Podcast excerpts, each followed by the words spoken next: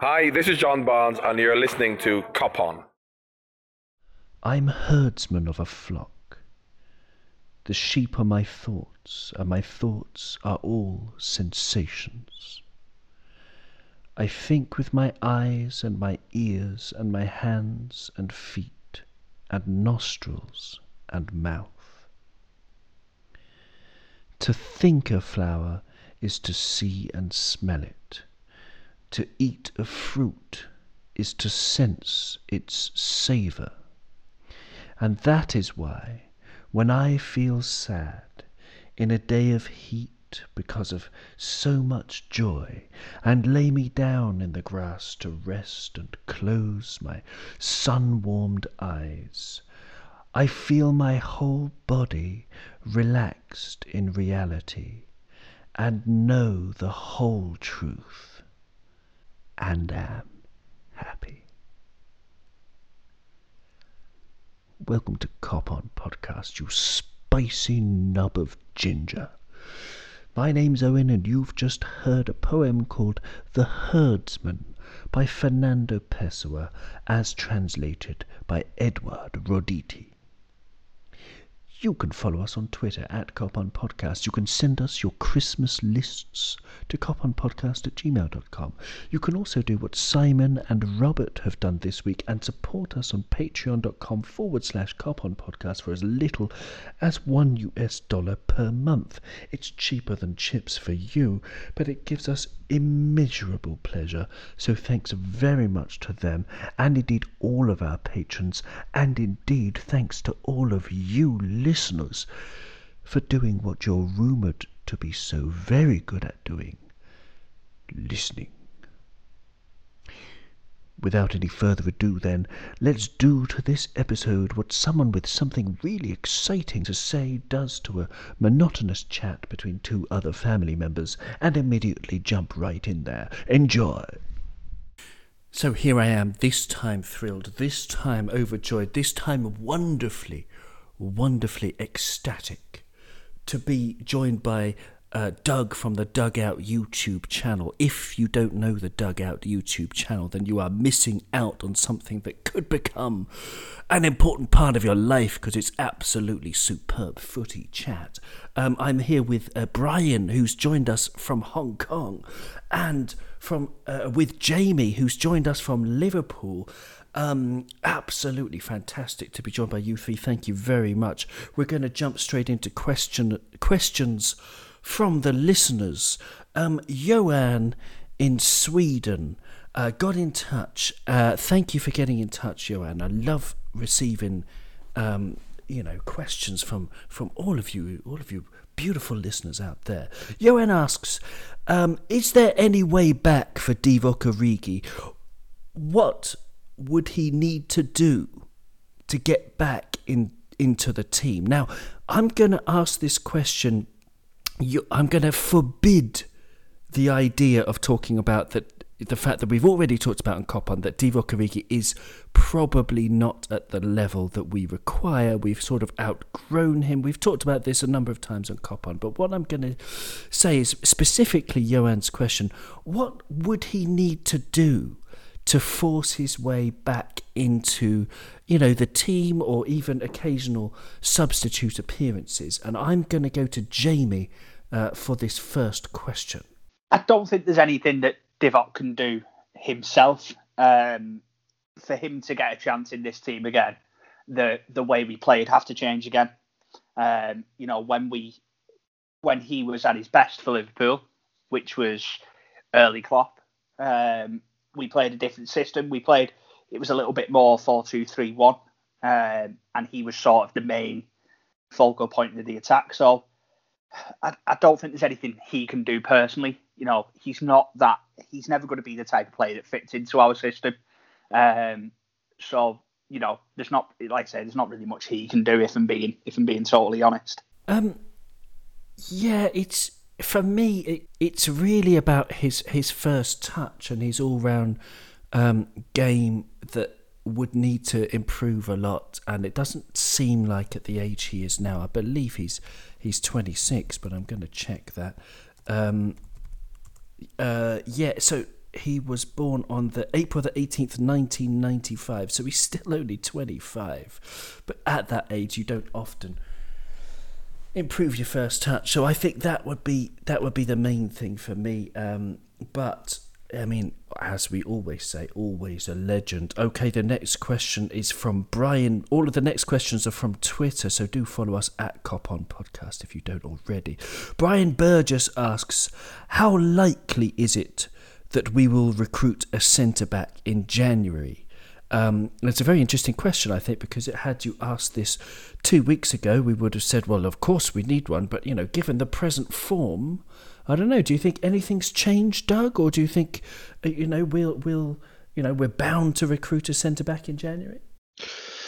Um, uh, it's a really difficult one. I mean, uh, like I know there's been you know talk about obviously Kabak from you know Schalke, and then like obviously you you put the poll up uh, a couple of days ago, obviously about Upamecano, um, uh, Kabak and Schürrle uh, as well. Um, I actually think, looking at our squad situation and the fact that we've had Fabinho and Matip playing really well, I don't think we will go for a centre back in January. Um, I just, I think the youngsters could could step up. You know, your Rhys Williams, you know, Nathaniel Phillips. I think we're pretty pretty okay for you know, centre backs at the at this moment. So I don't think we would go for a centre back in January. No. That's very interesting. Um, would you agree with that, Brian or Jamie, or would you ha- would you disagree with Doug? Doug saying we don't need one. He's got faith in Rhys Williams and Nat Phillips or Nate Phillips. I think it depends on what happens with Leipzig in the Champions League. If Leipzig go out of the Champions League, I think there's a, a solid chance we move for Pecco because I think we I think the interest seems genuine um, from all the rumours that you see. But if they stay in the Champions League, I don't think they'll want to let him go, and I don't think um, he's the sort like like Timo Werner is. He'll just get off on them like he did. Um, I think he'll want to stay around and see that out with Leipzig. Um, the only way we move for the centre half if someone exceptional becomes available. Um, we're not going to move for the stopgap. I think that's pretty pretty certain. Um, so it's it depends what happens. Well, this this week, isn't it? Um, it's Leipzig v Man United, um, a shootout, isn't it, to see who goes through. Uh, so yeah, I think it depends on that. It's a great answer. Yeah, I, I hadn't thought of that. Yeah, it's a really good point uh, regarding yeah Dayot Upamecano. Um, wonderful talent. He won that poll that Doug referred to uh, that I put on Twitter. Um, very scientific. Uh, I believe about forty percent of you wanted to see Dayot Upamecano over about twenty seven percent for Schürrle, and the other one was not Kabak, it was Konate, uh, who was also at Leipzig. Um, I think only about uh, whatever is left. Um, 27%, 46%. So about, I don't know, another 25% wanted him or something. I don't know. Don't quote me on my maths. Absolutely not my favourite subject. Um, Brian, um, uh, this is a, another very interesting question. Bailey Milligan asks on Twitter, What's our best midfield when everyone is fit?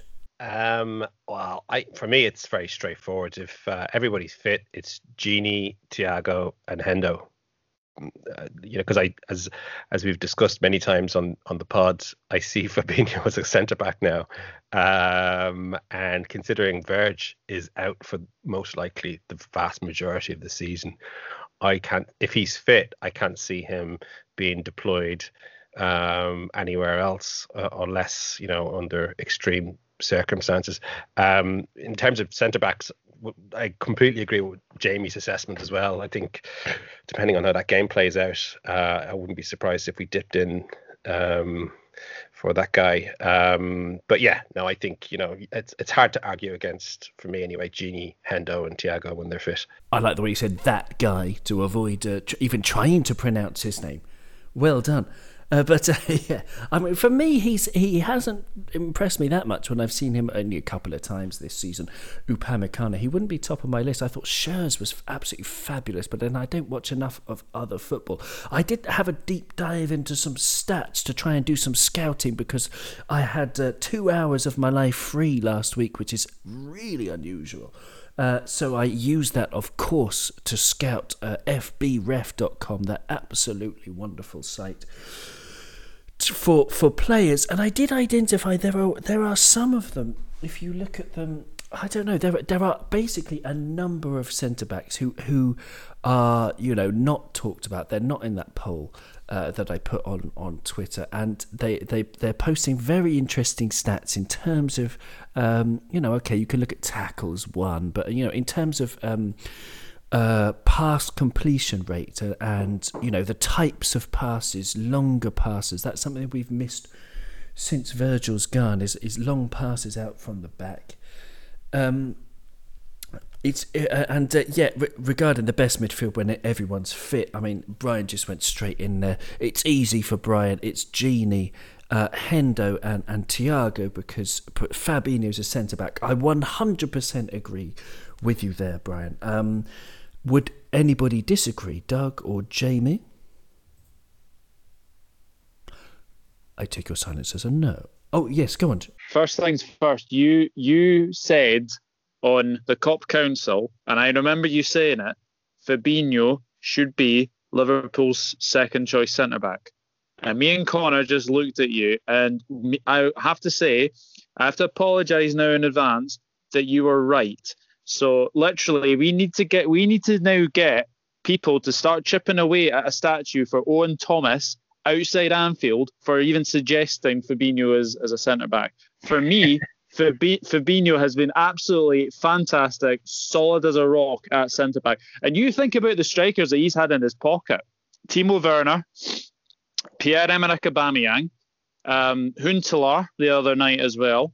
Um, I mean, there's there's loads of Jamie Vardy um, last week as well, and like last night, obviously you know Podence as well. So you have to say that Fabinho for me, uh, and probably every Raider in the world, I actually think now he is probably our our great choice at centre back. Well, thank you very much. Yeah, I mean, you know, feel free to make a statue of me, uh, not necessarily outside Anfield, but uh, you know, wherever you like, in your garden uh, in your bathrooms, uh, wherever you like. Um, very good. We're going to talk about uh, more about Fabinho and all of the players um, based on yesterday's. We're recording this yesterday's match against Wolverhampton Wanderers. That lovely, soul-warming four 0 victory for for Jurgen's uh, roller. You know, combine harvester. Yeah, um, it's back. But there are two more questions from from the listeners, which I'm very happy to ask you. Um, the next one is, uh, and I'm going to get back to you, Doug, on this. Um, why doesn't Gini sign the contract? We're getting towards January where he will be able to sign a pre-agreement with, and I imagine there are tons of clubs who want him. But why doesn't he just stay with us and sign the contract? That's from Apollo Cardona. Thank you very much, Apollo. Oh, honestly, like I, I, I reckon, I reckon it's done. I, re- I reckon there's something going on behind the scenes, and I think that Gini will sign a new deal. Uh, it's quite it's quite funny because everyone seems to be doing the Gini celebration now uh, as well. I think I think that's going to be in most people's uh, heads, and you know people wanting to do that Gini celebration. It, it was it's just a fantastic celebration. But I thought I think Gini Wijnaldum has been absolutely outstanding this season. So I don't see why he would want to leave you look at his, you look at the smile on his face last night. Like that was a fantastic goal that he scored last night. And I mean, who who would want to, who would want to go to Barcelona right now? They've just lost to Cadiz two one in La Liga at the week at the weekend, and you know Barcelona are so unpredictable as well. And and to be honest, I I think Gini Wijnaldum did the right thing in not moving to not moving to Barcelona because um, look look what he's done at Liverpool. He's been absolutely fantastic. But I, I, my my initial thoughts about Gini is I think he will sign the contract. I think something uh, is done. He will sign very very soon. I love that optimism. Um, I don't claim to be one of these ITK people, um, but I did hear a rumor from someone who worked in, in the game so this is you could take it, take it or leave it or leave it. I really don't care. Um, but that Gini, it was it was all pretty much done and agreed that he would join Barcelona, but they pulled out because they simply couldn't afford it in terms of COVID and their disastrous transfer policy, and they had all of these, all of this infighting going on as well at, at board level and things like that. Basically, they pulled out of the deal because they couldn't afford him. Now we are in um, December. We're just a few weeks away from January. I don't think anything's changed in terms of Barcelona's finances. Um, I think the whole world can see as they sit in ninth position in La Liga, having played 10, won 4, drawn 2, and lost 4. So they've only won 4 out of 10 games on 14 points. If they win their two games in hand, they can be maximum of fifth in the league. It's absolute disaster for Barcelona. And I don't think anything's changed in terms of Barcelona can't afford him. But then if he's on a free, maybe they can. This is the thing. This is what worries me. What is actually keeping me awake? I was awake at five o'clock this morning, having nightmares, tossing and turning about Gini. Will he sign? Will he not? Because they could probably afford him on a free to afford the extra couple of million that they would have to pay in, in terms of a signing on fee. But Ronald Koeman might not have his job by the end of the season. Um, Barcelona is a massive rebuilding project, and Doug, as you say, um, why would you want to join a team that, that needs such a big um, rebuilding project if you're talking about football? Now, I can see that Gini has been with us for a number of years now. Um, we absolutely adore him, one and all. Um, he might be tired of the weather, for example. He might be tired of, um, I don't know, it could be anything. His, his family might want to change of scene. It could be anything. There are lots of other factors that, that might play into a move, um, or he might just want to play further forward. It's really interesting, but you know, it's a great question. Thank you very much, uh, Apollo, for that one. Um, the next question uh, from the Anfield chat on Twitter. Thank you very much to them. Um, who and it's a sad question we're going to get into before the happiness of talking about the positive from yesterday um, uh, jamie who's the best man at this stage who's the best man to replace klopp in 2024 um, it's, a, it's a really difficult question that because you don't know where the game will be in four years you know um, you know uh, for example the game's completely different you know i think to even when when Klopp joined Liverpool five years ago. You know, so you see the evolution of the game from 2015 to 2020.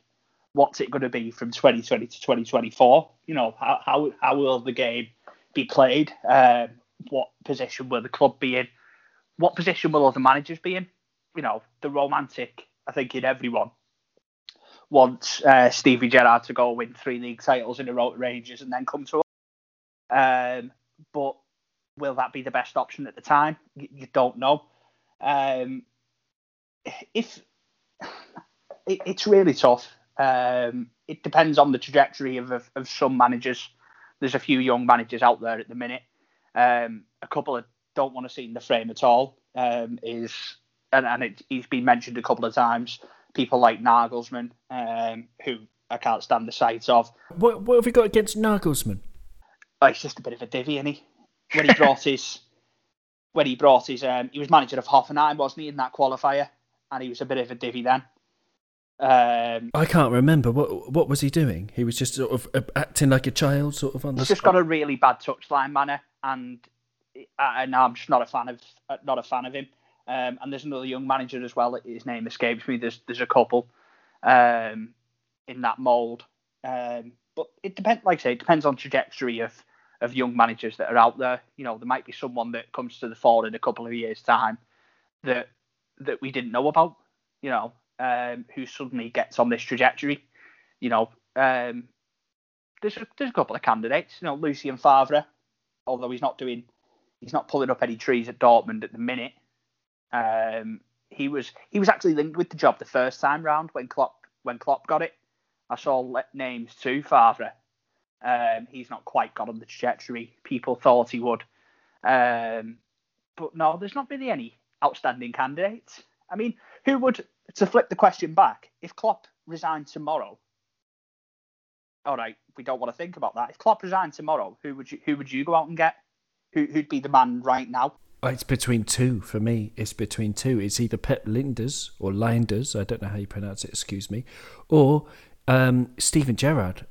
Uh, yeah, right now because what I would do, people. I understand why people. I have the same reservation as everyone else as to why we shouldn't sign Steven Gerrard because it would just be like a romantic signing, but what the problem with the romantic signings is not the signing itself, it's what you do afterwards. Now, Ole Gunnar Solskjaer, Graham Souness are two examples where managers outstayed their welcome for sentimental reasons, right?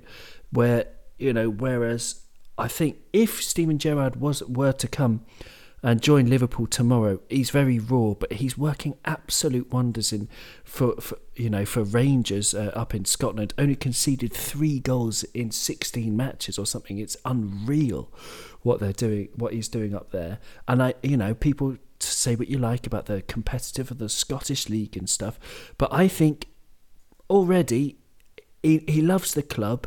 Um, he seems to have a lot of talent give him a go. But most importantly, if it didn't work, then try and find a solution. Either he steps down to assistant manager or a coach, or he goes away and comes back later as an assistant or something. Just give him time, but but not too much time if he if he's not if it doesn't work. So either Pep or Steven Gerrard. It's a very good question though. What about you, Doug? Um, you see, like Steven Gerrard is doing absolute wonders at Rangers this season. Uh, there are, you know, similarities. You know, like Celtic are really, really struggling in in this in the Scottish league. Like I, I would, I'm obviously a big, big follower of Scottish football. Obviously supporting Livingston, who, you know, are having a bit of a bad season. But like Steven Gerrard is a very, very good manager. He's got Gary McAllister there as his assistant. I, I think he's, I think he's doing a great job at Rangers. I just don't think he would want to leave yet. I still think he's got a bit of unfinished business to attend to. And I think looking at obviously, I think he's going to win his first trophy as Rangers manager this season. Uh, whether that be a League Cup or obviously, you know, the league, you know, they're 14, uh, I think they're 13 points clear of Celtic right now. Um, I, am with Jamie, as I'm with you as well um, on on Pep Lijnders. I, I think look, we've obviously seen what Pep Lijnders can do. Um, you know, he's he's done the I think the FA Cup conferences and he's done the League Cup conferences. There's a guy you'd be very very um, you know confident in as well. Like he he looks like he could step up to be a a, a number one uh, as well. Um, f- funny that Jamie mentioned about Nagelsmann. F- uh, the the game against Manchester United when he was at Old Trafford, I've never seen someone turn up look what looked like a fancy dress suit. It looked like he was going to like a, a fancy dress dinner or something. It didn't look like he was managing a, a football team. Um, so uh, did he come? To, did he come as a donkey? What, like a pantomime horse? What was it? I, I honestly don't know, but I've never seen a, as blue a suit as he actually wore on that day. It was it was yeah, it was incredible it, it looked spray on, didn't it? It looked like it was. I remember that. It looked like it was sprayed on. And I'm pretty sure. I'm pretty sure he wasn't wearing socks either, which I'm always wary of. yeah, okay. Well, he's he's definitely disqualified from, from, from all reckoning for those fashion choices. What about you, Brian? Who would you choose? Well, listen, this is a little bit left field, um, so I'm not sure if you want to agree with me, but I think Jamie Redknapp could do a great job for us. No, you're you're joking. no, yeah, of course I'm. God, I thought you uh, there was a there was a you know 0.002 percent chance that you could have been serious. Then, I I was terrified. Uh, yeah, no, I don't know. To be to be answer, I mean, I think uh, I'm with you on Pep. He, he, I've only read amazing things about that guy for for as long as he's been at the club, and but my but then again, but sometimes num- you have these amazing world class number twos, and not every single, not all of them make the transition uh, into being the main man. Um, S- Steven Gerrard just looks like he just looks like he hasn't even missed a beat. Um, you know, moving into management. I know it's Rangers, and not to be dismissive of Scottish football or that, it's still hard. You gotta, you still gotta uh, win your games. And I, I mean, I'm, I'm believe that Rangers were behind the, the eight ball when he took over, and it looks like they're running things up there now. And as you say, that his record up there in this current season. I, I checked it out when he qualified for the next group of the Europe, and I looked at the the the, the tables in Scotland. I was like, wow. I mean, really just dominating up there. So um, it'd be either Pep or Stevie G. They seem to be the obvious choices out there at the moment. Oh, uh, another thing is that I just wanted to mention if you're going to get a statue built of you, I want a plaque outside the away lavatory or something, you know, Baz's fab pisser or something, because I did also say Fabinho is a centre back. Absolutely, yes, absolutely. I don't want a statue, but just a small plaque, you know, maybe. No, you could be on the statue of both of us dancing uh, would be great. Yeah, that would be absolutely superb. And you also need a you need some kind of commemorative rosette for your Diogo Jota call because I hear so many podcasts and so many people saying, uh, you know, that uh, Diogo Jota we didn't know he would be that good, but Brian called it ages ago. Anyway, Jamie, sorry, you wanted to come in? Yeah, um, one manager actually that I didn't think of um, in my first answer that I think would be a good shout, especially in a couple of years' time. Um, and I think he'd be willing to come to us is uh, Hansi Flick, the current Bayern manager. Good call. Now I think, I think he, you know, there's there's a there's a certain cycle at Bayern Munich. You know, you don't stay there for, you know, I can't think of many managers that have stayed at Bayern Munich for for ten years. Um, and I think you know maybe when 2024 comes around, that'll be the end of that cycle at Bayern Munich for him. Um, he looks like he's done a great job there so far. Maybe you know another manager coming from German football to English football, he might be a really good shout when when 2024 comes around. Great, uh, great call. Yeah, absolutely. Yeah, brilliant stuff. Okay, let's um, thank you very much for those questions again from the listeners. If you want to send us a question, you can send on Twitter at Cop on Podcast or coponpodcast at gmail.com. Now let's get into the to the to the um, I was going to say the meat and the sandwich, but uh, i am more or less vegetarian these days. So let's get into the the. Uh, it's not as exciting though, is it? As, as sort of um, you know a good steak sandwich, but it's oh, I don't know the halloumi in the midst of the of the bread. Um, it, uh, we're going to go through um, yesterday's match. Unbelievable match. Liverpool four, Wolverhampton Wanderers nil. The sheep in wolves' clothing. I was absolutely terrified before this match. I did think we would win, but I predicted a 4 3 humdinger. We scored four in the end, but uh, they, they got absolutely diddly squat. Um, Brian, uh, how did you feel before the match when you saw that lineup without Jota? Um, I'm always uh, I'm always confident when we play uh, at Anfield, and uh, especially with the fans being back for the first time. And uh, as I've mentioned, I don't know if I mentioned on the pod, but I've definitely mentioned in our in our WhatsApp groups that uh, Neco has totally won me over. His performances of late have been uh, really he's really stepped up, and um, yeah, I I I I I felt pretty comfortable. I, you know, um, Wolves are a formidable opponent, and uh, they're really going to uh, put your team uh, to the test. And I think we um, we handled them very well. And the the the the fringe players or the the young players who've stepped in uh, to a man right across the board, they just did an amazing job yesterday, an absolute amazing job. And Neco Williams, man, just let, let me because I feel like I've gone really hard on Neco on previous occasions, so I have to really make a point of saying just how well he performed after that ridiculous yellow card after two minutes. His first tackle of the game, young player, and that absolute numpty of a referee who's got a face that you just want to punch. Um, brandishes the yellow card for I I mean I don't know if you guys agree or not, but I just thought it was nothing uh, nothing tackle. He could have just had a chat with him and said, "Look, lay off, lay off that." But immediately he he brandishes a bloody yellow two minutes into the game. I just thought it was nonsense. Um, so yeah, so to answer your original question, um, I I was up for it. You know, it was the as Jurgen would say, the salt in the soup was the was the fans being back in the stadium, and I just loved it. I loved every minute of it. It was a great great game to watch. Absolutely. I mean, it was it was it was terrific. It turned out absolutely terrific. But I was a bit worried. Uh, but as you say, four 0 It was a super performance. The crowd were back. If you're going to look back to yesterday, Doug, and you just think of you know what what are the first um, really positive moments that come into your mind, Doug? Uh, the performance of Curtis Jones. I mean, Curtis Jones for me is just getting better and better and better. And the thing is now, I, have I said I said that I've said this on a couple of occasions. Um, I, I, did did a few uh, did a few post match um, uh, you know uh, reaction shows last night. Curtis Jones is probably one of the first team names on the team sheet right now. Um, and that's not bad coming from you know someone who you know has literally broken into the Liverpool team this season. Um, I I thought Gini Wijnaldum was absolutely fantastic. I thought the the front three were very very good yesterday. Bobby Firmino, some of those some of those players that you were doing nutmegs on have got families, mate.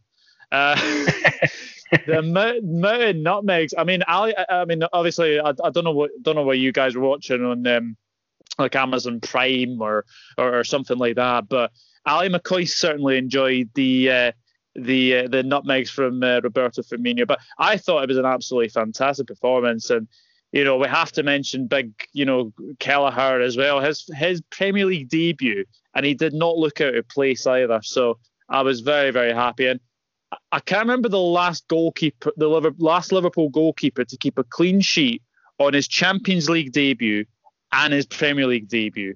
So, you know, Kelleher was absolutely fantastic, but it was a fantastic performance from everybody yesterday. There were probably six or seven man of the matches you could have given it to yesterday. It was a brilliant performance. It was indeed. It was indeed. And uh, yeah, Kelleher, I mean, shout out to him.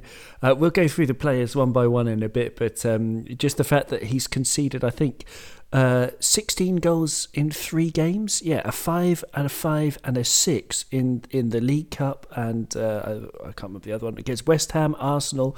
And there was um, a sort of under 23 Cup game, the, what I can't remember what the heck they call it these days, the FA Trophy, something like that, where he conceded six against Wigan, uh, and then he's you know Champions League and Premier League, no worries compared to the League Cup and the uh, FA or whatever shit they call it.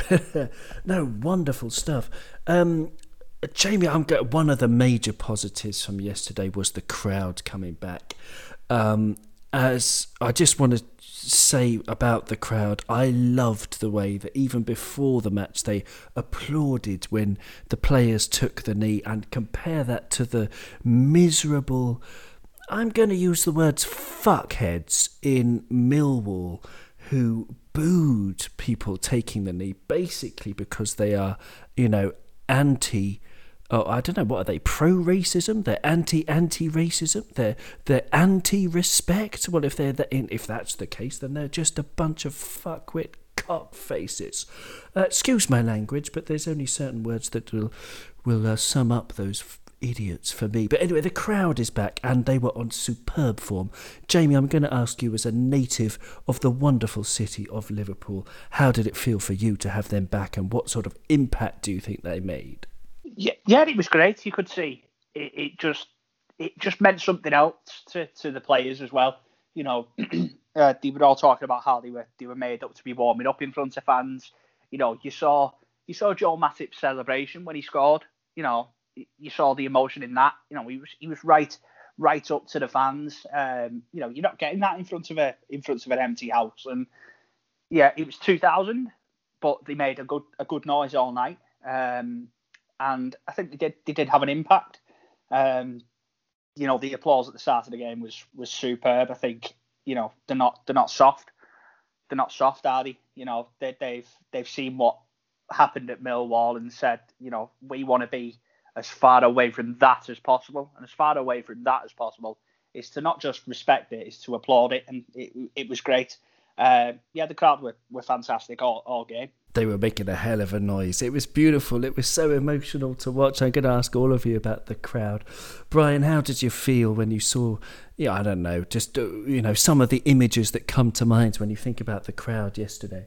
Ah, uh, you know what, man? When they clapped the, the knee, uh, it just that's that's why I'm a Liverpool fan that's because like obviously I don't have a Scouse accent, and football in Ireland is pretty shit. So we so we have to uh, growing up Ireland we have to uh, choose a, team over over the over the water. And uh, all, I, when I was growing up, everybody was United fans um, in my neck of the woods, and um, but just never, just they just never sat well with me.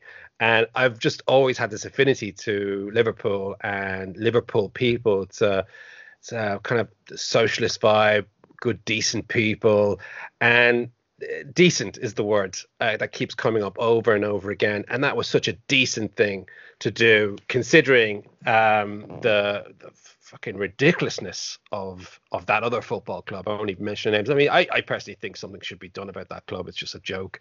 Um, so anyway, moving on from that that negative aspect. So I was really proud when they did that. And then, oh, there's only two thousand of them, but they made all the difference. It was night and day. It was just in orders of magnitude better watching that game, listening to the real people cheer. And I was listening to some podcasts during the week, and I can't remember who it was, but somebody uh, who works as a as a commentator in the stadiums described football without fans as basically football without adrenaline, and uh, it, it, and it is, and it just I just they were amazing, absolutely amazing. You could hear them so clearly, and it just it's so good to see them back. And you know what? If 2000 is all that's allowed back into the stadiums to the end of the season, I'd be happy with that. You know, but if if it's more, great. The more, the merrier. But I just they did us so proud yesterday, and it's one of the reasons why Liverpool is such a special club. It's because of the fans, and and, and it's the fans at the stadium, and the fans around the world take you know we take our um, we take direction from them. And you know and and just the way that they do everything special you know just even the buses coming and everything at Anfield is special and it's the fans 100% the fans. So I was just over the moon to see them. Beautifully put beautifully put. Yeah it's it was absolutely wonderful. Uh, Doug give me your your abiding memories of of the positive uh, wonder vibes of seeing the crowd back at, back on the Kop Oh, it was just wonderful. I mean, the uh, the thing the thing is like you like there was only two thousand there. It felt like right at the end of the game, it felt like there was like more than two thousand. It felt more like maybe two, 20,000, maybe 200,000. Obviously, I'm getting away by carried away here, but you, you have to say that I've missed the feeling of Klopp doing his fist bumps. I think he's missed doing that uh, as well. But I thought the fans were absolutely fantastic. I thought they were they you know sang from you know start to finish as well. Um, it's just great to have fans back and and maybe down the line, obviously if things improve. You know, you might see four thousand, you might see six thousand. You know, it's little steps like that that we that we just have to see see what happens. But I thought the fans were an absolute credit, and that's what makes Liverpool Football Club a special, special club. Is you know, it's the fans all around the world. You know, it's it's just a fantastic football club to you know be a be a part of. But I was absolutely made up for everyone who who was there last night. And uh, yeah, four 0 four 0 against Wolves. And do you know what? Like we obviously we obviously speak about you know we're we're always confident you know about winning against you know against teams at Anfield. I mean going into that game, I, I, felt actually really confident that we would get a, a, win. I think I said, I think I said in the, the group chat, I think I said two 0 um, because I just I just had a feeling that you know Wolves without Jimenez, you know, he holds the ball up really well, and I think that's something that the the they were definitely missing last night. Was was definitely uh, Jimenez, but. I think the buzz from obviously, you know, seeing Gini scoring that wonder goal uh, from from him, and then obviously you know Matip scoring uh, as well. It was just it was just a br- brilliant, brilliant buzz, and I think that that's what we've missed is actually fans in the stadium. So long may it continue. Marvelous stuff, yeah, and and you're right to mention Jimenez. Um, uh, yeah, this is the first Kop On since that horrific injury. So just to say, you know, obviously, uh, but for the record, nonetheless, you know, everybody at Kop On wishes him all the very, very best in his recovery. Um, let's go through the players one by one then. Uh, we're going to start at the back with the defence with the.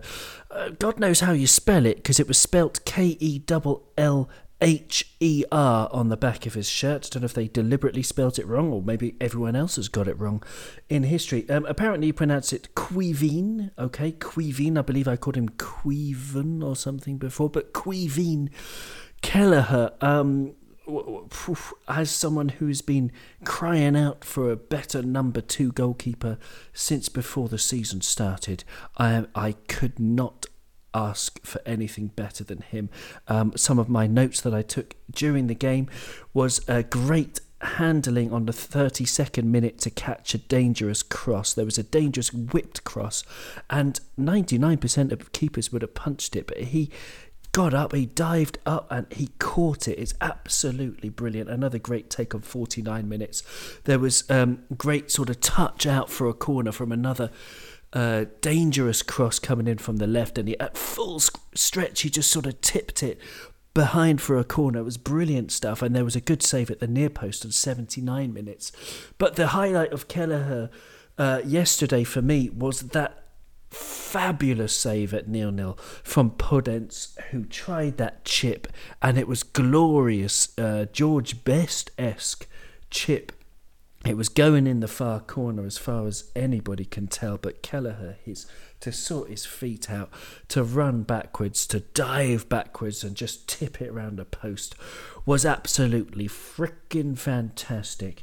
Uh, Jamie, I don't know how you feel. I don't want him to go anywhere throughout his career. Obviously, Alisson's our number one for the next couple of years, but I only want to see Kelleher go out on loan and I want him under strict instructions to come back when Alisson has finished and be our number one for at least five years because he's that good. And I'm making, uh, I'm making that statement um, on his after his just second major performance. He was he was brilliant, Jamie yeah, he, he, he was he was really good. Um, the the issue is obviously he's, he is 22 and Alisson's only 27, I think. So you know, you think Alisson's probably got 10 more years left as Liverpool's number one. 10 more years. He carry on until 36. You th- you think? I think I think Alisson can be, you know, um, Alisson can be our number one for the next 10 years. Um, and that that's a problem for, for a young keeper like Kelleher because he won't want to he won't want to sit on the bench for ten years and wait for Alisson. That's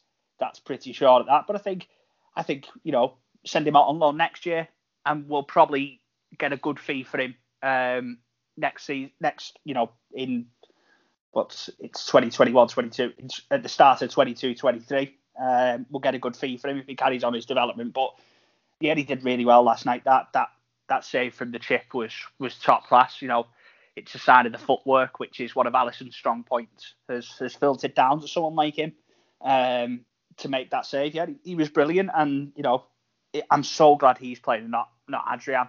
You know, um, I think he will be our number two next season, and then it's I think he'll actually be our number two next season. Actually, um, then you know, as he gets a bit older, he will look for first team football, which unfortunately we won't be able to offer him in the near future, but yeah, great, great game for him last night. Yeah, great stuff. I mean, I, I personally I can see Alisson uh, carrying on if he carries on for another four or five years. So we just need to loan loan Kelleher, and it, it just depends on how Kelleher feels. If he wants to get first team football regularly, he can go he can go away on loan, or it would be great if he wanted to stay as a number two. Absolutely, but he was absolutely brilliant. Um, uh, uh, Andy Robertson, left back, Brian. Um, another 10 out of 10 performance from him. Um, is he our player of the season so far? Yeah, I think so. I would agree with that. He he he just he's taken his his is already ridiculously high level and he's pushed on to the to the to just he's he's at the absolute top. His performance is amazing. He just gives you 100% you know every every single game. I, I watched um, uh, an interview with him uh, during the week that, and uh, he's such a good guy as well. Just just a joy to listen to. Just seems like a, a good egg. But anyway, he the the the the person who was interviewing him said, you know, considering the the situation with the injuries that Liverpool have, do you, do you do you find yourself just holding a little bit back in the tank when you're playing because of you know how precarious everything is? And he just laughed. He said, "No, everybody knows how I play. That's I only play one way, and that's all out." And you can tell he just just puts his body on the line. Um, so yeah, no, complete ten out of ten. And just to mention the keeper as well. Oh, I completely agree with you. He's my choice, and he's a Cork lad as well. And those guys are just cool as fuck. Nothing phases them. And I believe he played as a striker early on in his career, and he played in the mid. He's good with both feet. Um, I mean, what a great understudy for uh, for um, Alisson. Um, but yeah, get back to Robbo. Oh, genius. 10 out of 10. Clearly 10 out of 10. Yeah, great stuff. I mean, a, a few stats for you. He had two key passes, um, eight crosses, 89.1% passing accuracy, which is unbelievable, uh, 60 from 64 passes. Defensively, he had two tackles, um, it was just all round, yeah, the pace, the trickery. I love the fact that he was, you know, at the back a couple of times. It's the way he sort of shimmies out of trouble when he's in sort of near the corner flag, near our goal line, and he does it regularly. He sort of wriggles and shimmies. He's so tricky, and he's absolutely fabulous. Um, uh, so yeah, Andy Robertson at left back, Joel Matip. Um, managed to score a goal, and there's nothing, you know, I mean, it's just absolutely beautiful to see a goal with, with him striding forward. He strides like Godzilla strides out of the sea when he goes forward, Doug. Um, Joel Matip, what did you make of his performance with a 95.7% passing accuracy from how many passes? Uh, 70 passes. He was he was sublime, Doug. Oh, he was fantastic. Yeah, again. The thing, the thing is that I think the thing is now with with, with I think the thing with what we're doing with him, I think we're playing him game by game. You know, I think we definitely need to wrap him up and call him low because we, we know about his you know his injury record, etc. But um, just ever since he's been in the team, I think I just think he's been absolutely fantastic and great to see him get get on the score sheet. Uh, it really, really was. It was a great cross from uh, Salah. A ball to be a ball for anyone to want to be finished uh, yesterday, and um, very great finish. But uh, but yeah, I mean, I thought Matip was absolutely fantastic, and you know, him and Fabinho have actually you know got a really good you know partnership going going there uh, as well. Just just one thing on um, just one thing on uh, obviously Kelleher, and this is a question to all, all three of you.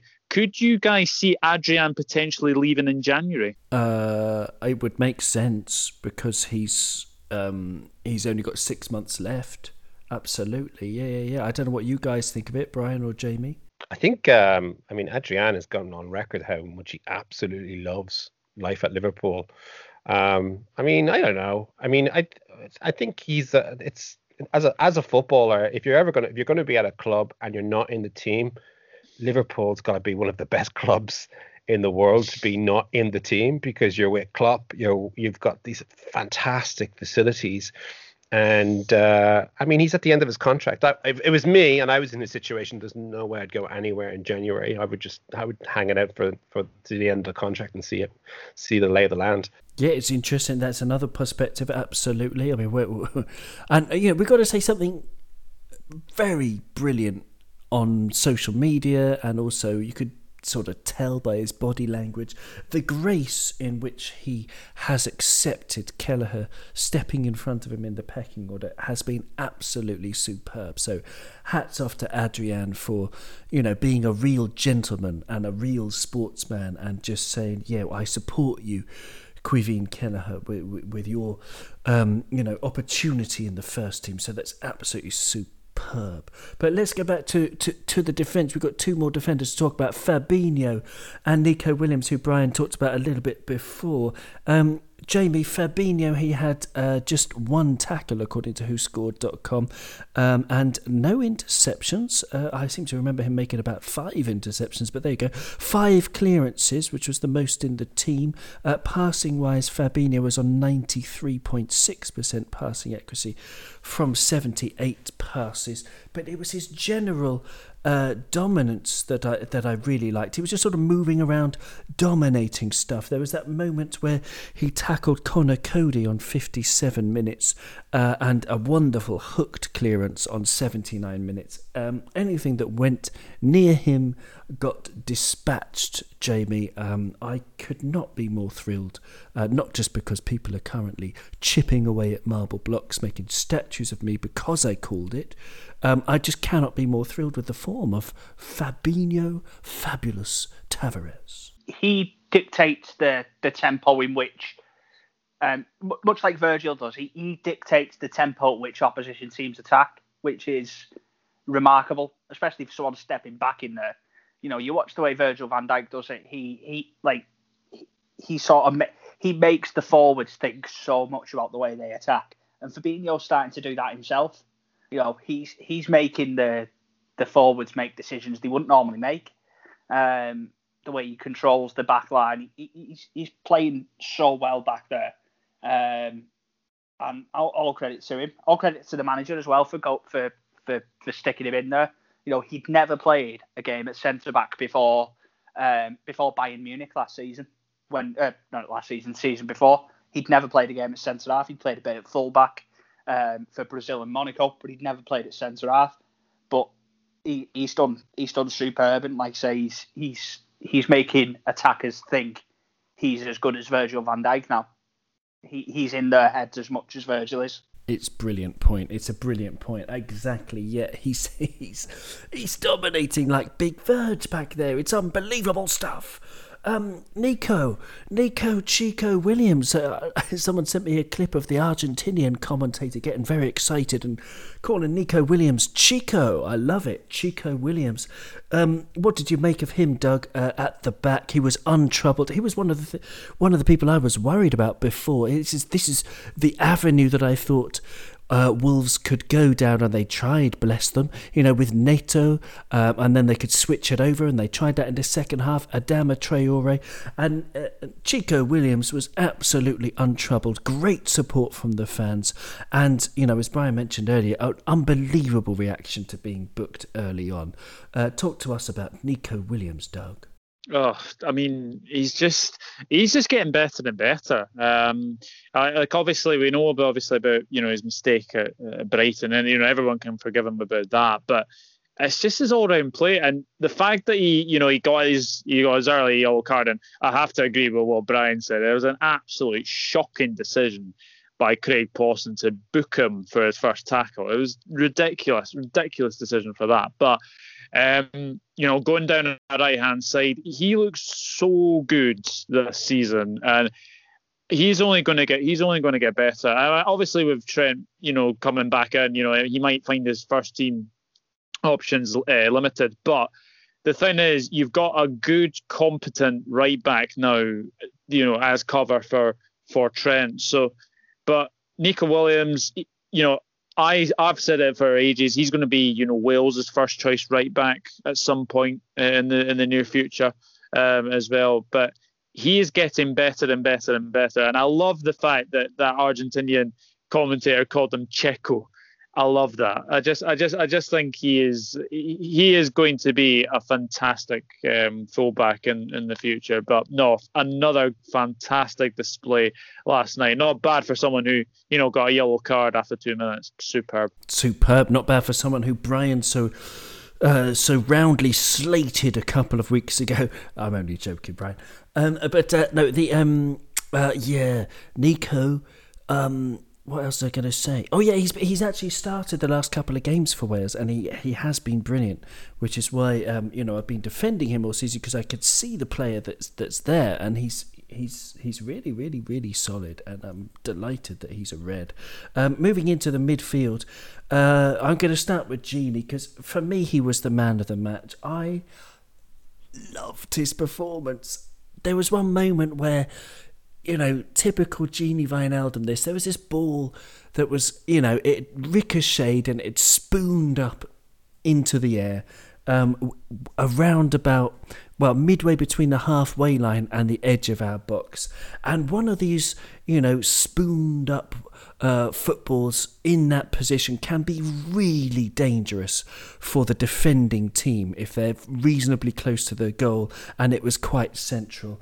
Um, what Gini did, of course, was he used his body to make space to take to be able to take a first touch. His first touch was absolutely banging.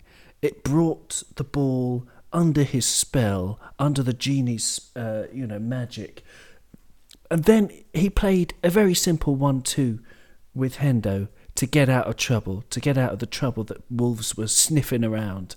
Um, and then he played another very simple pass to Curtis Jones, and Curtis Jones played the long pass, and the commentator was like, "Wow, what a great long pass by Curtis Jones," without even mentioning or even noticing the brilliance of Gini Wijnaldum. He looks, he makes things look so simple.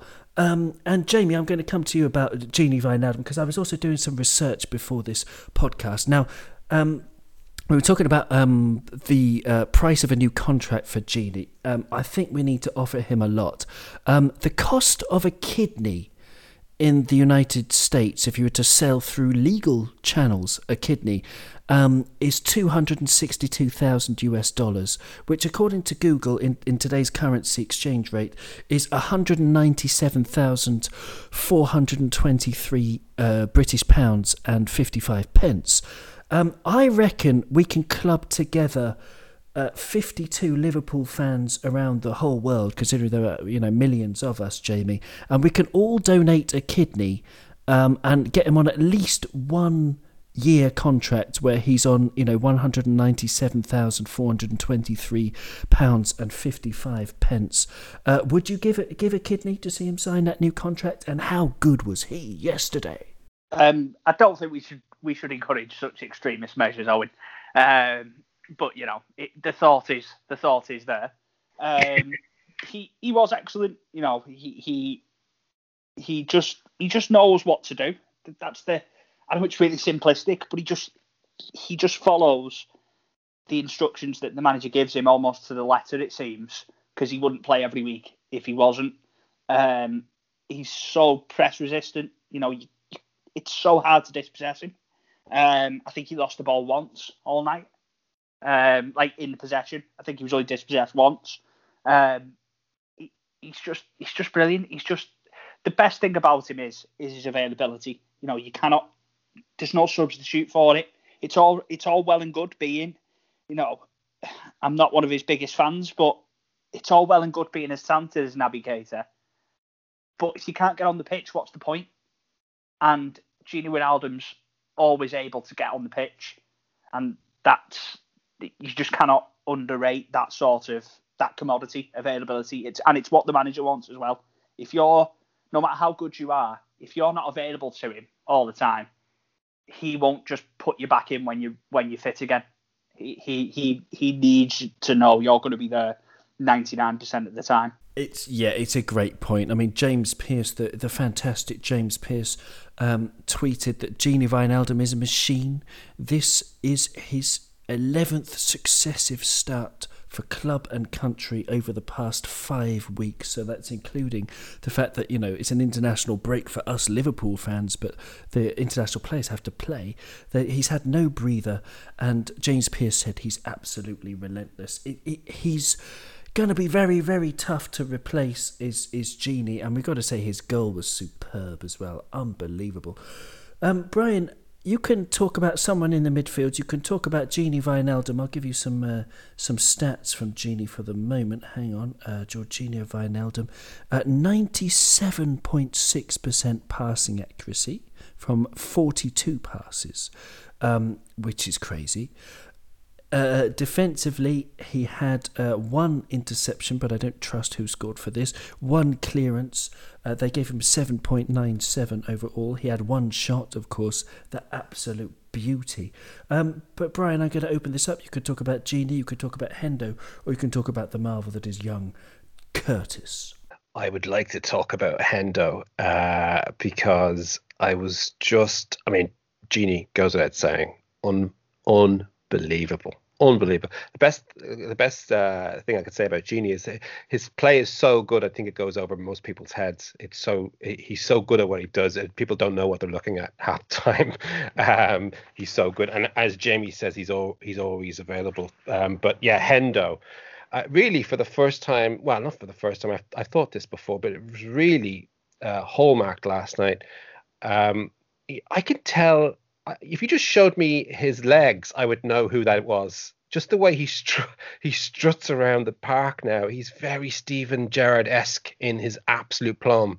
There's a commanding presence about Hendo now. It's like he is totally he is the conductor. He is really driving things on that football pitch. And anytime he's out there, maybe with the exception of when Thiago had that uh, that uh, short piece of you know beauty for us when he got onto the pitch, Hendo was the best guy on the pitch every single time. And I was just watching him. He was he was turning up everywhere the team needed him to be uh, uh last night, and he was just so clever, so commanding.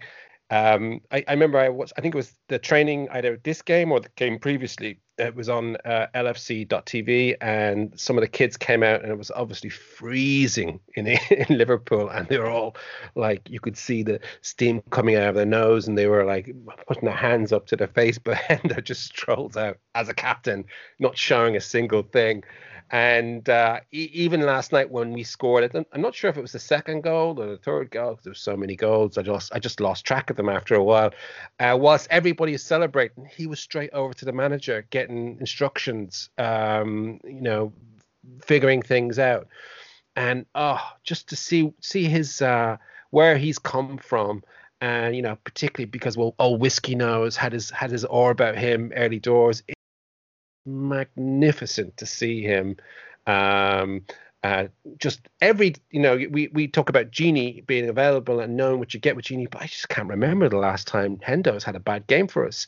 You know, if, if it wasn't injury related, the the only time I can vaguely remember is when he had his heel injury, and it took him a little bit, uh, it took him a while to kind of get back into the swing of things. But he's such a good captain, and my God, that guy was given the impossible job the absolute impossible job. I kind of liken it to when Alex Ferguson left Man United. You know, no manager, no matter how good they were, measured up to him after after he left, and it was just a disaster. The same with Stevie Gerrard. That's really should be the case. And Steven Gerrard, you know, captain Liverpool, whoever's taking that job after him is screwed. And for a while, Hendo was screwed. People didn't respect him. You know, he was unfancied. He came from Sunderland. Um, but man, has he won people over. So uh, I just thought magnificent again yesterday. The word I used a couple of episodes ago, and I'm sticking by it, is monster. He has absolutely become a monster. Uh, Jordan in midfield. Um, Doug, in midfield, you mentioned the marvellous Curtis uh, before. You can talk about him, or you can add to what the others have said about Hendo or Gini. Oh, I mean, like if you if you remember, if you remember January 2014 Brendan Rodgers was about to sell Jordan Henderson to Fulham and we were going to get Clint Dempsey in return. Thank goodness that did not happen because Jordan Henderson, for me, he's probably going to become one of the probably the most successful Liverpool captains there, there's ever been. I think. Um, I thought I thought his all-round play was fantastic last night. I thought the assist to Salah was was uh, brilliant as well.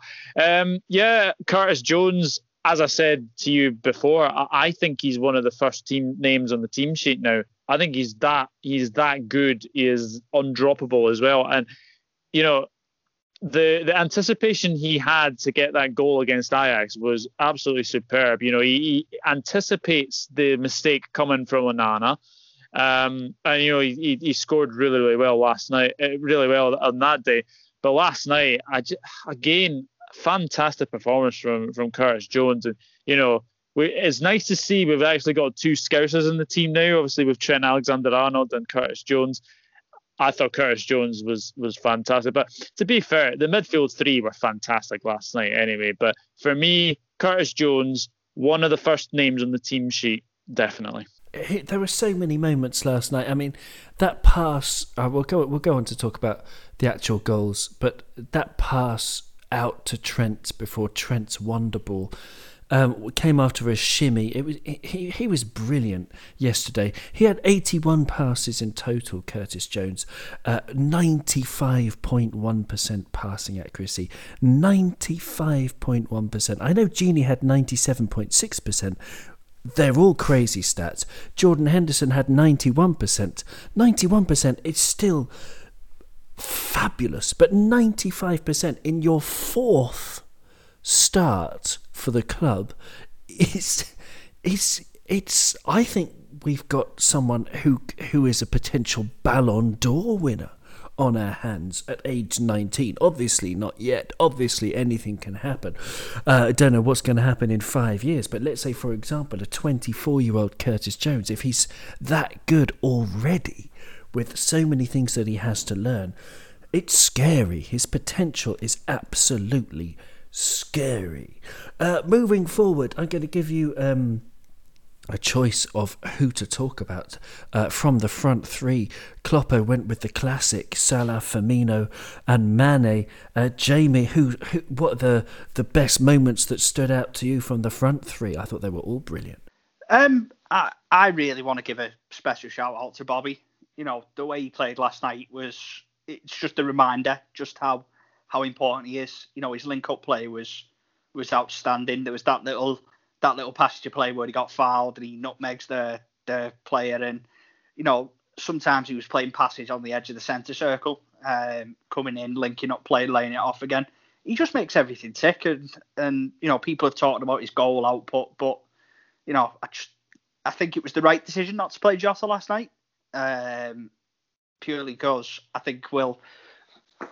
I don't think we want to we want to burn the lad out too quick. I think he still needs to get up to up to speed with just how intense our game is. You know, he's come from Wolves where, you know, last night um, they were a little bit, little bit more intense than the usual, but normally it's a very set structure at Wolves. You know, everyone has a certain job, and there's not really much overlapping jobs at Wolves. Um, you know, it's sort of you stay in your position and you do what you're doing. Whereas he's come to Liverpool and he's got to adjust to, you know, being a lot more dynamic. Um, so it was, I think it was the right decision to leave him out, um, especially because he's played against a lot of them. You know, he might not have been as effective um, against a lot of the players that he's played with in, you know, only six months ago.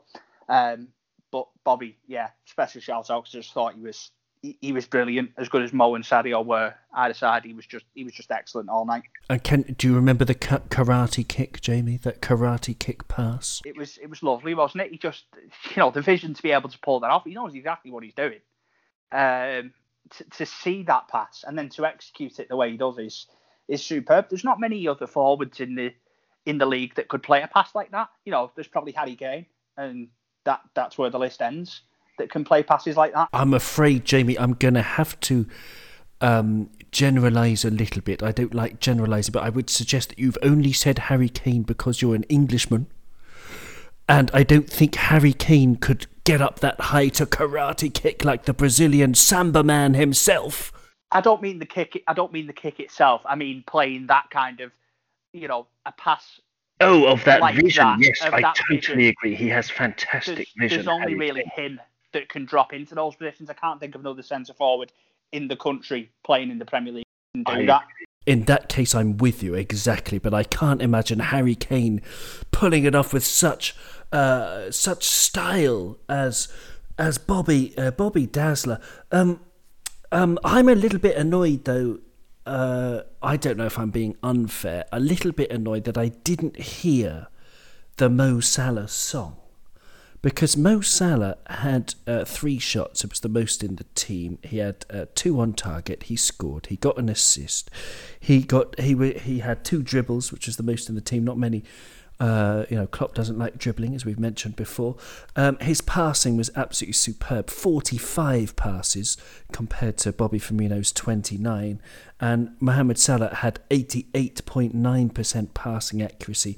There was a moment where, uh, I don't know if you if you noticed this, Brian, about Mo Salah, when um, the, the Felix, whatever his name is, the wonder kid, is it Felix from Wolves, who's only 18 years old, and all the Wolves fans have been talking about him, and uh, Portuguese uh, football uh, fans have been talking about this this kid as the wonder kid, and Salah just sort of held him off for a good sort of 10 seconds, and then he laid off the ball, and he sort of tapped the guy on the back, uh, the young kid, as if to say, "Well, there you go, son, keep learning," because uh, Mohamed Salah was absolutely phenomenal yesterday. Yeah, no, he was. Uh, that Felix lad looks like a bit of a unit. When he came on, I'm like, holy shit, that guy's well put together for a kid. Um, but yeah, I think the the chance. Ah, sure. Look, I I I think, uh, but Bobby got his name sang because I think there's a feeling around the club that you know he he needs a G up, and we all we all want to know let him know that we're supporting him regardless of what you know the, the impressions that some people might have of his lack of goals. And then I think Mane got a chance because he was uh, because he just scored. I, I, don't know. It seemed like a relevant uh, thing to happen in the game. But yeah, you're right. I mean, I didn't hear Mo's name being sung by the 2000 yesterday, but he looked good for me. He looks he looks really hungry, and he I this the last few games for me, Mo, particularly this game, he seems he seemed to be on the ball more uh, than previous games, and he just seems to um, being less. I won't say selfish, but he's more more holistic play to his game. It seems to be like he's not just totally the focal point, or he doesn't get the ball and just thinks, right, I'm going to run straight at defenders and put them on toast. Um, I thought he was exceptional, really, really good, and just, I mean, you can't get that guy off the ball. He's so strong. Um, but yeah, no, he's just he, he looks like he's he, he's going to destroy a team soon. One of these games coming up, a game within within five games, he's going to have he's going to score three or four goals. I can tell because he's really he seems like he's really in the mood and he's he's very sharp at the moment. That's a good call, and we'd love to see it. Absolutely, yeah. Um, uh, his part, I mean, that passing accuracy again being eighty-eight point nine percent. I mean, I know, in a sense, Wolves, you know, maybe they gave up after two 0 or something, but anything above 75% for an attacker is really good. Bobby Firmino had 79. Uh, percent. Uh, Sadio Mane had 80%, and they both played exceptionally well. But Mohamed Salah, 89%. It blows my mind, Doug. It really does. But Sadio Mane, Doug, Sadio, um, he was excellent. He was terrorising defences. But should he have scored? I mean, no goals for Sadio Mane in the last six games. Is that a cause for concern or not? Um, I think I think look, I think Manny was very unlucky not to, you know, score last night. Um, obviously, it has gone down as a Semedo own goal. I mean, that guy does not like Anfield. Let's just put it that way. Uh, played in a Barcelona side who, on that famous four 0 uh, that night, and um, you know he played in a four 0 defeat for for Wolves. So you know he'll he'll be having nightmares of, of Anfield, no no doubt about that. But um, the thing is, like Bobby Firmino went on a similar sort of you know run of you know with a few games without a goal. Uh, Mane Mane is is continuous continuously dangerous uh, whenever whenever he's he's playing as well. And I think I think he gave uh, Wolves a real torrid time last night. But is that cause for concern?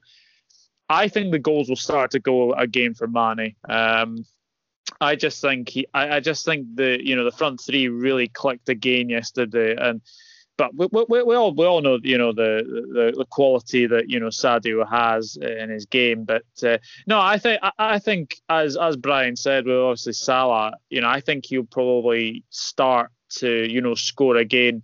Uh, he, he may he may get a goal against Fulham. You you, you know you, you, you don't know about that, but uh, no, I, I don't I don't think it's a cause for concern because I think Bobby's gone on a bit of a similar sort of run.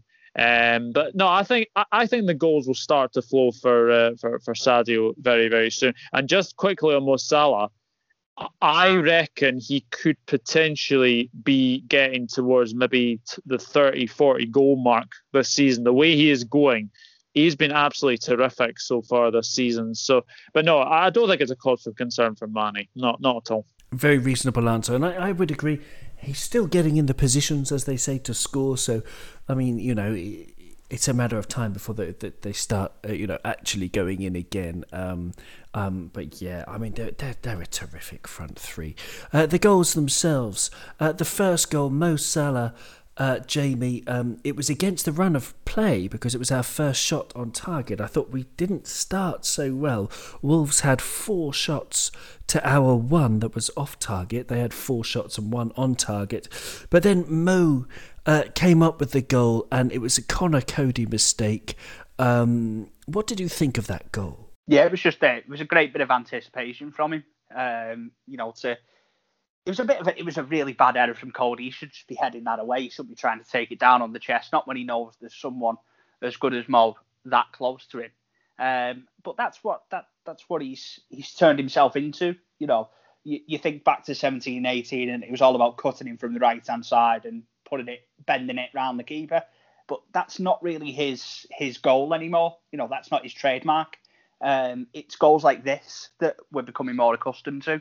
You know, where he's capitalising on errors and he's, you know, yeah, he's he's still he's still probably our best forward. Um, you know, I don't think that's ever changed. Um, as good as Sadio Mane has been for the last couple of years, um, I still think Mo's the best one. Uh, and yeah, it was, an, it was an excellent goal. Really good finish as well. Good and composed. You know, it's one thing anticipated the error. It's then realising it's happened, same as Curtis Jones in midweek. It's one thing anticipating it, but then executing what comes next is just as important. So yeah, it was a brilliant goal. I agree, and it's very interesting to note that he didn't uh, he didn't actually look at the goal once. He just sort of took a touch and then whacked it in, and he didn't even need to see where the goal was. He already knew uh, wonderful instincts from Mohamed Salah. 84 goals in 131 Premier League games, whereas it took uh, the wrong Ronaldo, not the right Ronaldo, uh, 84, um, 196 games, excuse me, 196 games to get to 84 goals. So Mo Salah, 131 games, way better than that pretender.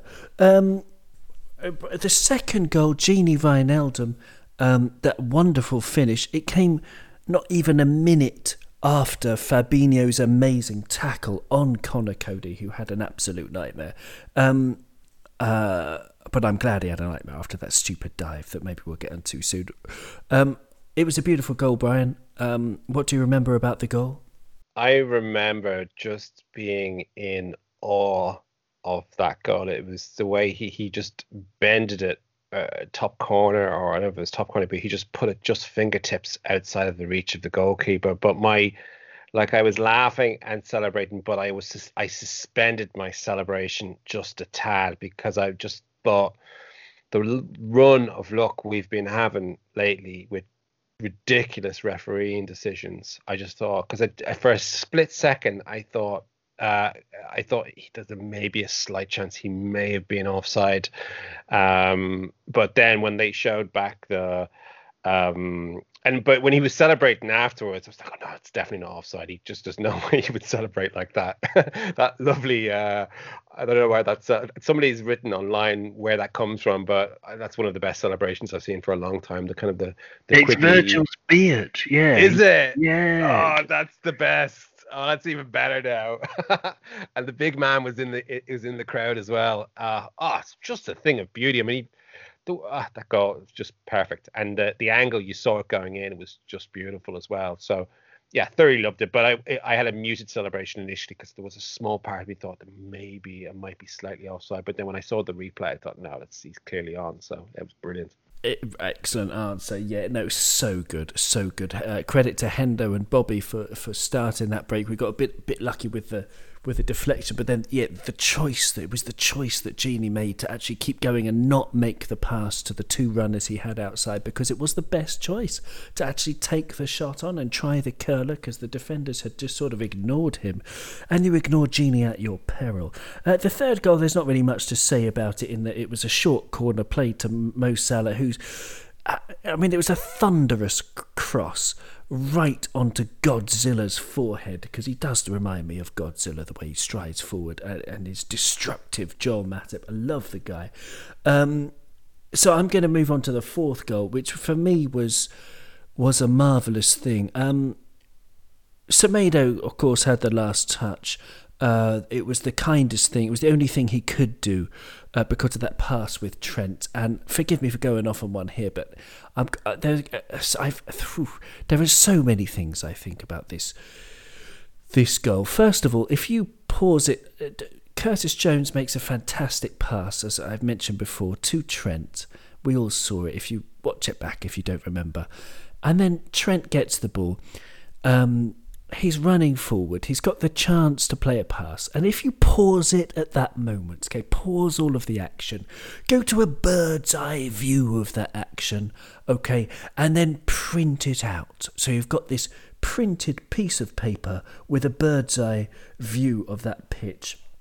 And you can take a ruler, or you can do it freehand because there's a tiniest bit of curl on it, and you can draw the only pass that gets to Man, uh, Mane or Salah the only angle where the either the defender doesn't get it or the keeper doesn't get it, if you're going to play a pass along the ground, then Trent found it. It was absolute genius.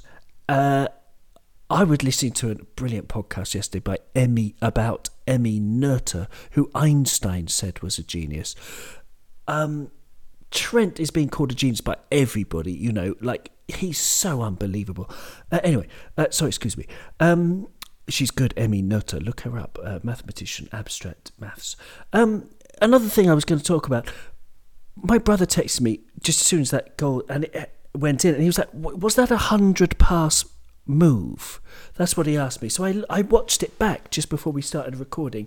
And um, Joel Matip wins the ball on 74 minutes and 47 seconds. Okay, go and watch it. 74 minutes and 47 seconds.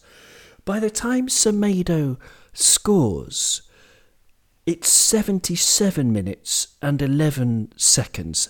Now, we don't keep the ball entirely for those two and a half minutes because there is one moment when Curtis tries a crossfield pass and the Wolves left back jumps and is just able to get his head on it at full stretch, stretching every sinew. He manages to get a little header on it, um, but of course, we win the second ball. There's no direction on the header, we win the second ball. So there was just that tiny header uh, was the only Wolves touch in two and a half minutes of football. Um, the Japanese have this way of, of dying with honour called seppuku, which uh, you might have been, you know, you might people some people get confused with hara-kiri. Basically, when you take a, a, a sword and you and you cut your intestines open, uh, and then somebody behind you cuts off your head with a with a sword. Um, and this was kind of the football version that Semedo did yesterday, which was the football version of seppuku, and that that's the only thing that that could have ended that move with honour, Doug. Um, I I am in love with that goal. That is the best own goal I've ever seen. it was it was a, a, quite an incredible move. I mean, it was it was fantastic from you know from start to finish, and you know that cross into the box. Uh, you know, uh, you know Mane almost you know gets gets on the end of it. He gets on the end of it, and obviously you know Semedo has to you know turn it into the, his own net. But um, yeah, it was a fantastic move and fantastic team goal as well. I, th- I think I think that's something we've been you know, looking to to do. Uh, you know, we're, we're not we're not like an Arsenal who you know want to you know pass it into the net every single attempt that they want to go go uh, go up front, and uh, you know that that's probably why they're they're sitting 15th. You know, Arteta is the second coming of Pep. I remember, remember Arsenal fans uh, saying that they've got the better better front three than than all of us. But um, but no, I thought the fourth goal yesterday just epitomised how brilliant a performance it was. And uh, yeah, so many passes. I actually lost count watching watching that. Uh, it was uh, it was so so many so many passes that that, uh, that was very very good. But uh, yeah, I think that's probably one of the best own goals we've probably ever seen at Anfield. It was just incredible. I, I can watch it again and again and again. They, they got nowhere near us for two and a half minutes. Superb. Um, just to to just before we get on to uh, the man of the match vote, um, I've got one more question. I don't want to talk about Conor Coady and uh, you know what a what a rat he is for going down in the box because if you don't even get a yellow card after a VAR review for a blatant dive, then I don't blame him for going down. I would do the same if I'm a professional and I'm in the box and I've already made a mistake. Um, so I'm not going to talk about Conor Coady and the nightmare he had. I will say that there's no way I want us to sign him uh, because I don't like these these these players who try and cheat, even if I do understand it. Um, but I want to just focus on a positive because it was such a positive match, and it's it's it's Jurgen Klopp. Um, the formation, the mentality, uh, basically, you can choose any manner of ways to, to, to praise our manager uh, Jamie, um, what would you choose? I mean, what what springs to mind? Uh, you know, one element that you can praise our manager for yesterday. Um, it's just how seriously he he takes teams like Wolves. Um, you know, I think he holds teams like Wolves and Leicester. Um, you know, we saw it a couple of weeks ago in the same regard as he does playing um, United or he does City. He takes them so seriously, and you know, I see a few tipsters, um, a few pundits going around saying, as with the Leicester game, we were t- a lot of people tipped us to get beat by Leicester. Um, a lot of people tipped us to get to get beat by Wolves yesterday, um, but I think we're very unlikely to slip up against teams like them because of how seriously the manager takes them and how respectful he is of them. So yeah, it's it's the respect in which he approaches the game, and what you could say is, you know, oh, he should respect everyone the same. That's great in theory, but we just know it isn't true. You know, he's not going to show Wolves. Uh, sorry, he's not going to show Fulham the same respect as he showed Wolves last night. There is absolutely no way he does that. Um, so yeah, it's the amount of respect he shows oppositions like Wolves, which means we're very unlikely to slip up against them and drop points. Um, okay, then let's uh, let's uh, very quickly then have your uh, man of the match. Um, for me, I've already said it. Gini Wijnaldum, uh, followed closely by Mo Salah. There are tons of uh, possibilities though. Robbo, Fabinho. I don't know. I could I could name them all. Um, Doug, who would, who are you going for? Man of the match. Uh, my man of the match is definitely Gini Wijnaldum. Uh, just his all-round play yesterday, capped off with a wonderful goal. Yeah, Gini Wijnaldum is my man of the match. Okay, thank you very much, Brian. Um, because I'm a romantic, his first full Premier League debut is Kelleher. I thought he was awesome, absolutely awesome. Lad just looked like a complete two clean sheets in a row. He get he technically he probably doesn't deserve it, but I'm going to give it to him anyway. Oh, I think he could. I think it's a very good shout. I don't think he did anything wrong. I think it was a pretty much faultless performance from him. Brilliant stuff. Jamie, what about you?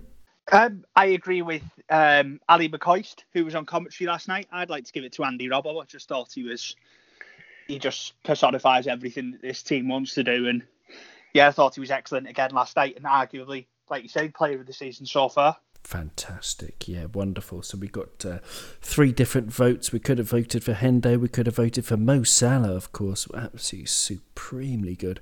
Um, Shout out to Neco Williams as well. Fantastic shout as well. Yeah, Neco, in the context of all the criticism he's taken and stuff, you know, uh, holding out. I mean, Wolves fans were saying how, how brilliant Neto is. And if you think about the fact that they got rid of Jota to play uh, Neto or Podence, you know, and wow, man, Neco, absolutely superb.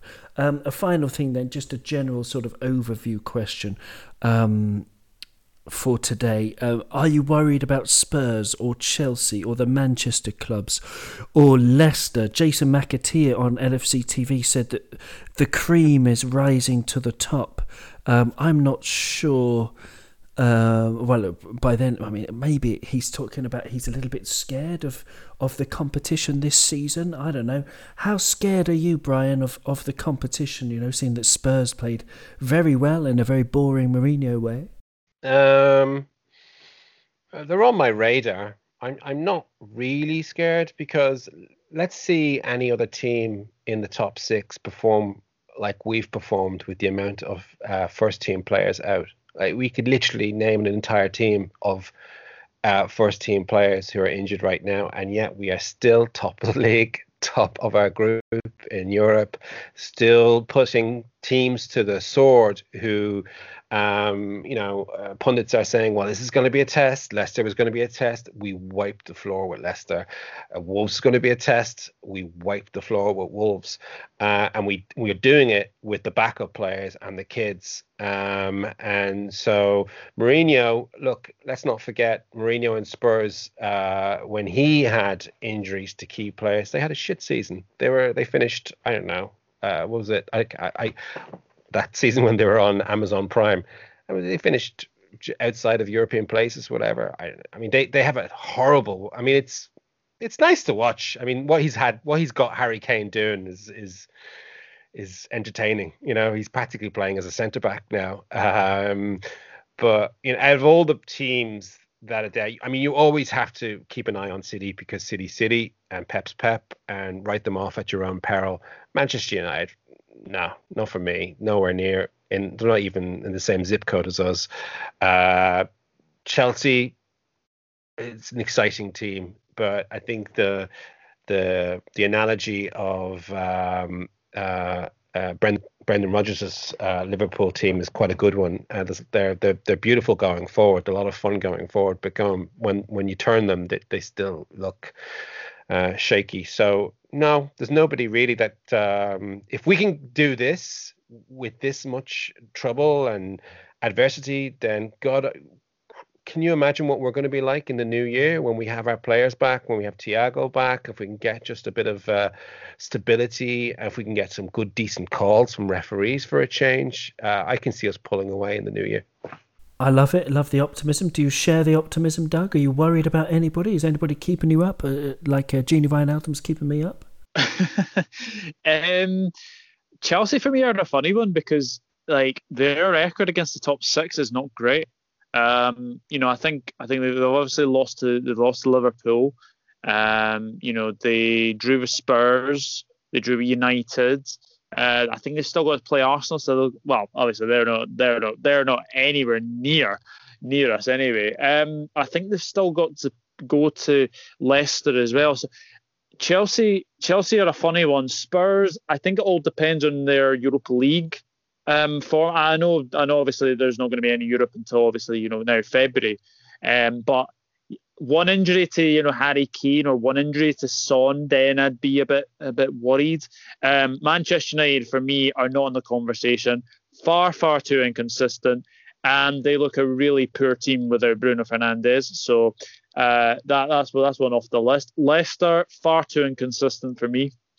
Uh, so I think as I think probably the only team to probably fear is probably Spurs. But as I've said, if Harry Kane or Son gets injured, then you know I wouldn't I wouldn't be totally totally worried about them. City is obviously the main one. You know, City are getting you know getting back. Uh, I think that's back-to-back home wins now uh, against, well, uh, albeit Burnley and uh, and Fulham. Um, so for me, I think City are probably the only ones that I would really uh, worry about. And and I'm and Brian, if we can get a run together, I think we will start to pull away uh, from the from the chasing pack. Very good answer, Jamie. Are are you in? Uh, are you of accordance, as they say in French? Um, I, I don't think Mourinho takes that job if he doesn't think he can mount a challenge with them. Um, I think he'll he you know you can talk about his record at United, which actually was pretty decent um, except from the the end of it. But he's you know he, you don't win what he's won um, without without some kind of you know talent. You know, there's no doubt. Um, I think they can maintain a title challenge. Um, you know, they're, they're my biggest worry. I, I think City will will come back a little bit towards us, but I think it's between us. It's between us, Tottenham and City. I think um, Lampard isn't ready yet to win something with Chelsea. I think they can. I think if there was a more experienced manager, if you put Mourinho in charge of that Chelsea team, I think they'd stand a better chance of winning the title. So I'm less worried about Chelsea because of who the manager is. But yeah, um, I think it's still ours for the for the taking. Yeah, I have to say four out of four. I think you know all four of us are. You know we are in agreement that it's it's ours if we are able to get uh, players back and not lose too many players. Because there's one thing that is concerning is if either Fabinho or Matip get injured at this stage, um, then we're left with having to rely on Nat Phillips and, and Rhys Williams. Um, and I I like these players, but we might drop a couple of points maybe because of that. Um, but we'll see what happens, and we'll keep the faith in that uh, everything will be fine. Everything will be continue to be as hunky dory as it is on on planet Liverpool overall.